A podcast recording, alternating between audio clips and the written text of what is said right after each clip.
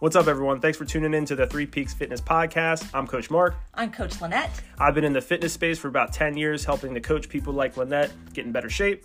I lost 70 pounds four years ago with Coach Mark, and now together we help people in their 30s and 40s get in shape and offset the diseases of the modern lifestyle. Thanks for tuning in.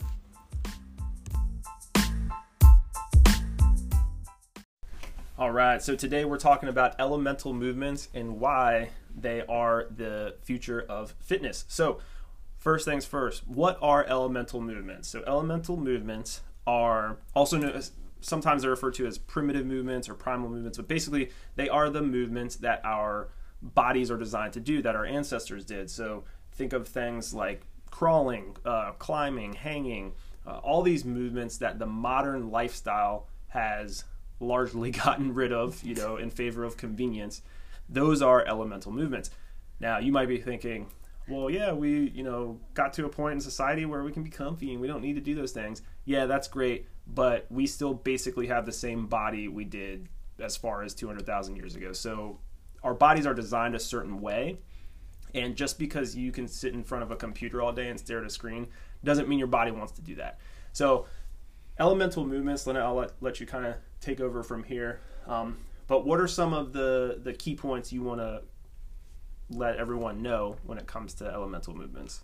Okay, so um, we cannot effectively like when we go to the gym we're thinking oh i'm going to do i want to strengthen my biceps i want to we think about these different muscles that we want to strengthen but our bodies are not just these tiny it's not a sum of all these different parts it's actually a giant chain of things that are all affected. Every part of your body is affected by all the other parts of your body. So you can't effectively train your body through isolation of body parts and muscles. So you have to do a practice of whole body movements um, that are varied and complex. So a squat is a good example of that. It's a much better thing because when you sit in a chair all day, you are not using a full range of motion.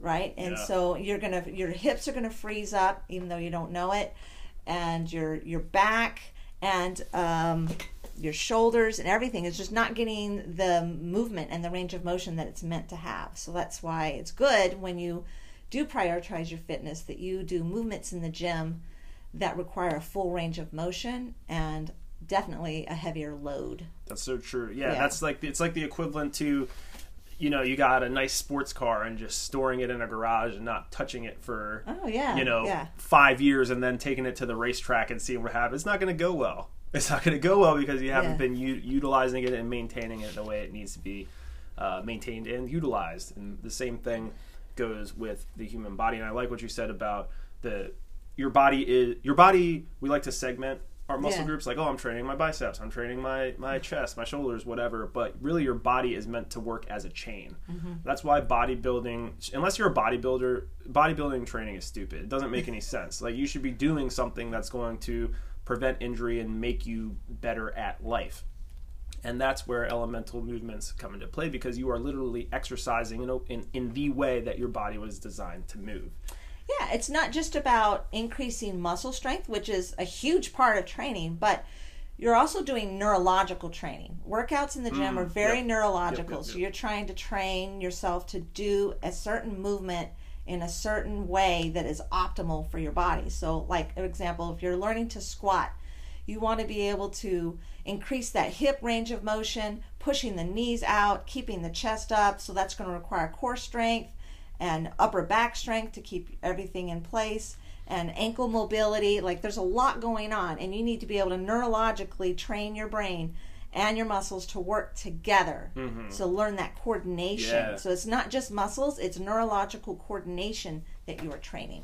Yeah, and as a trainer, and I know you can attest to this, it's unbelievable how many people have a hard time getting up off the floor, right? You come mm-hmm. in and you can't even get down on the floor and back up in a coordinated manner. And that's one of the most basic mm-hmm. human movements that modern society has, you know, created a situation where we don't have to, right? Our beds are elevated, yeah. our chairs are elevated.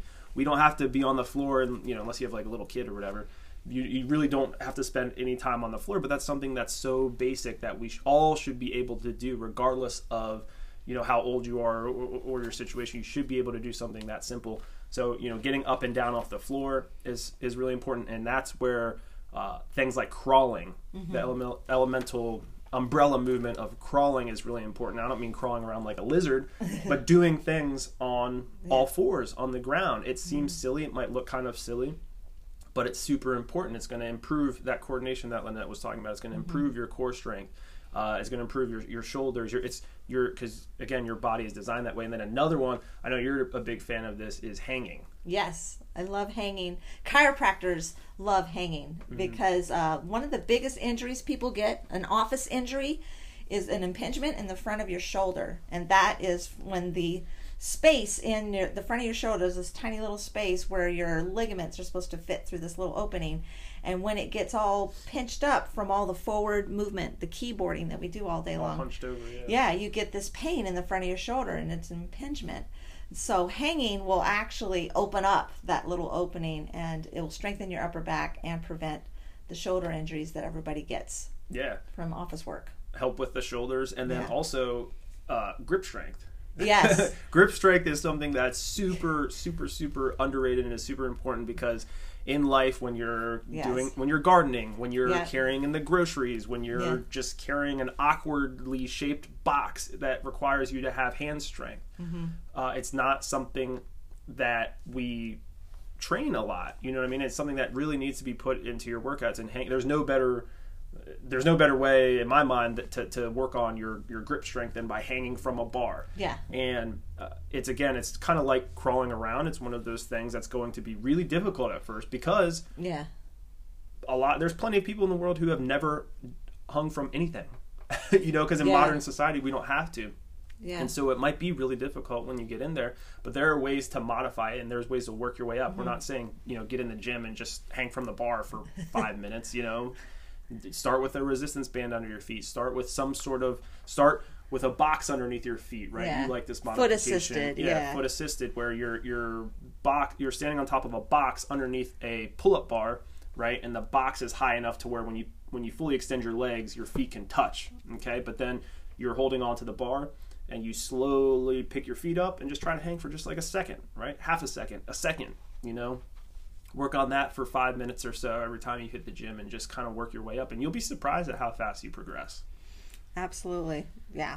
you know so um, but yeah like lynette already said the probably the the biggest culprit yeah is just sitting sedentary what do- what do you always say uh, sitting is Is the, the new, new smoking. smoking. yeah sitting is the new smoking man it's terrible for you I mean think about it you you uh, get in the car on your way to work, or maybe not anymore since the pandemic, but for most of our lives, you've gotten in the car, you, you're sitting while you're commuting, you get to your office, you're sitting at the computer, you get in the car, you're sitting on the way back home, you get home, you're sitting at the dinner table, you're done dinner, you go sit on the couch and watch Netflix. I mean, you're spending most of your day sitting, and that tightens up your hips. It, you, it, it's funny actually one of the things that we really like to coach here at the gym is glute engagement because there's a disease known as gluteal amnesia, right? Where Yeah. literally we sit so much that we forget how to engage our glutes, right? Our butt muscles.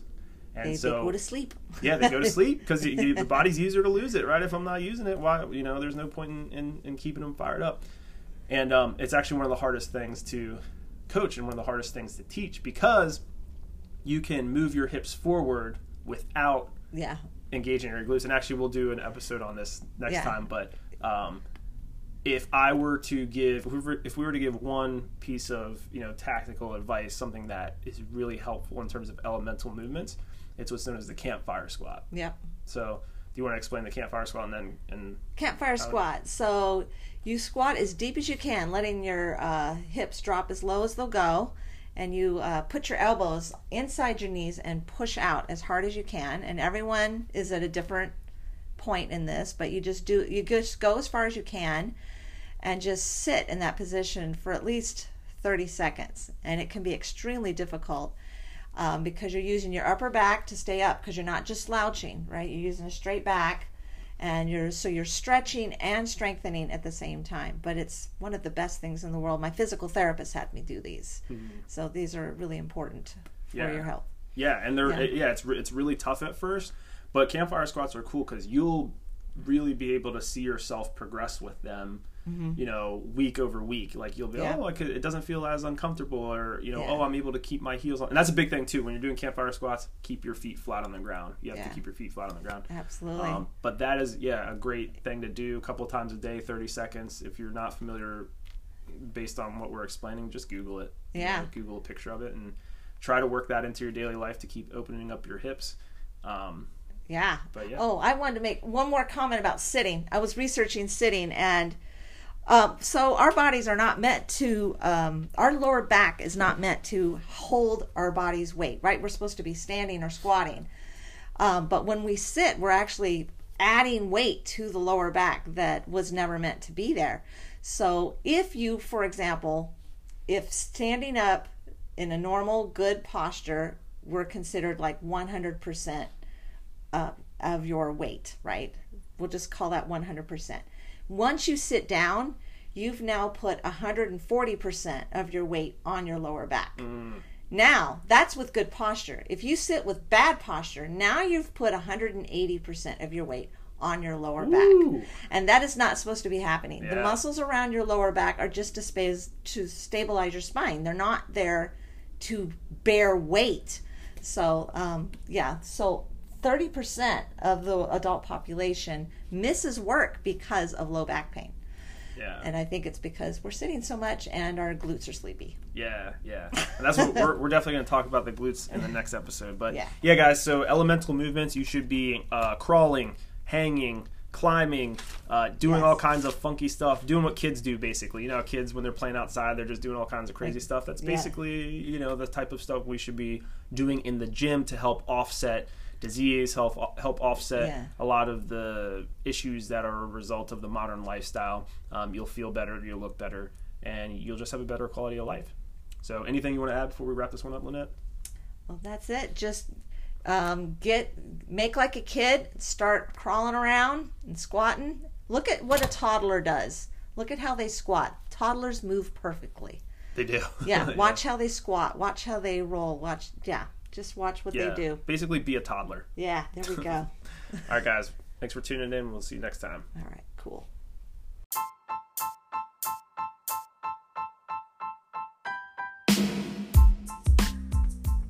Thanks for checking out the Three Peaks Fitness podcast, guys. If you like what you heard, uh, feel free to subscribe and please leave us a review. All right, see you later.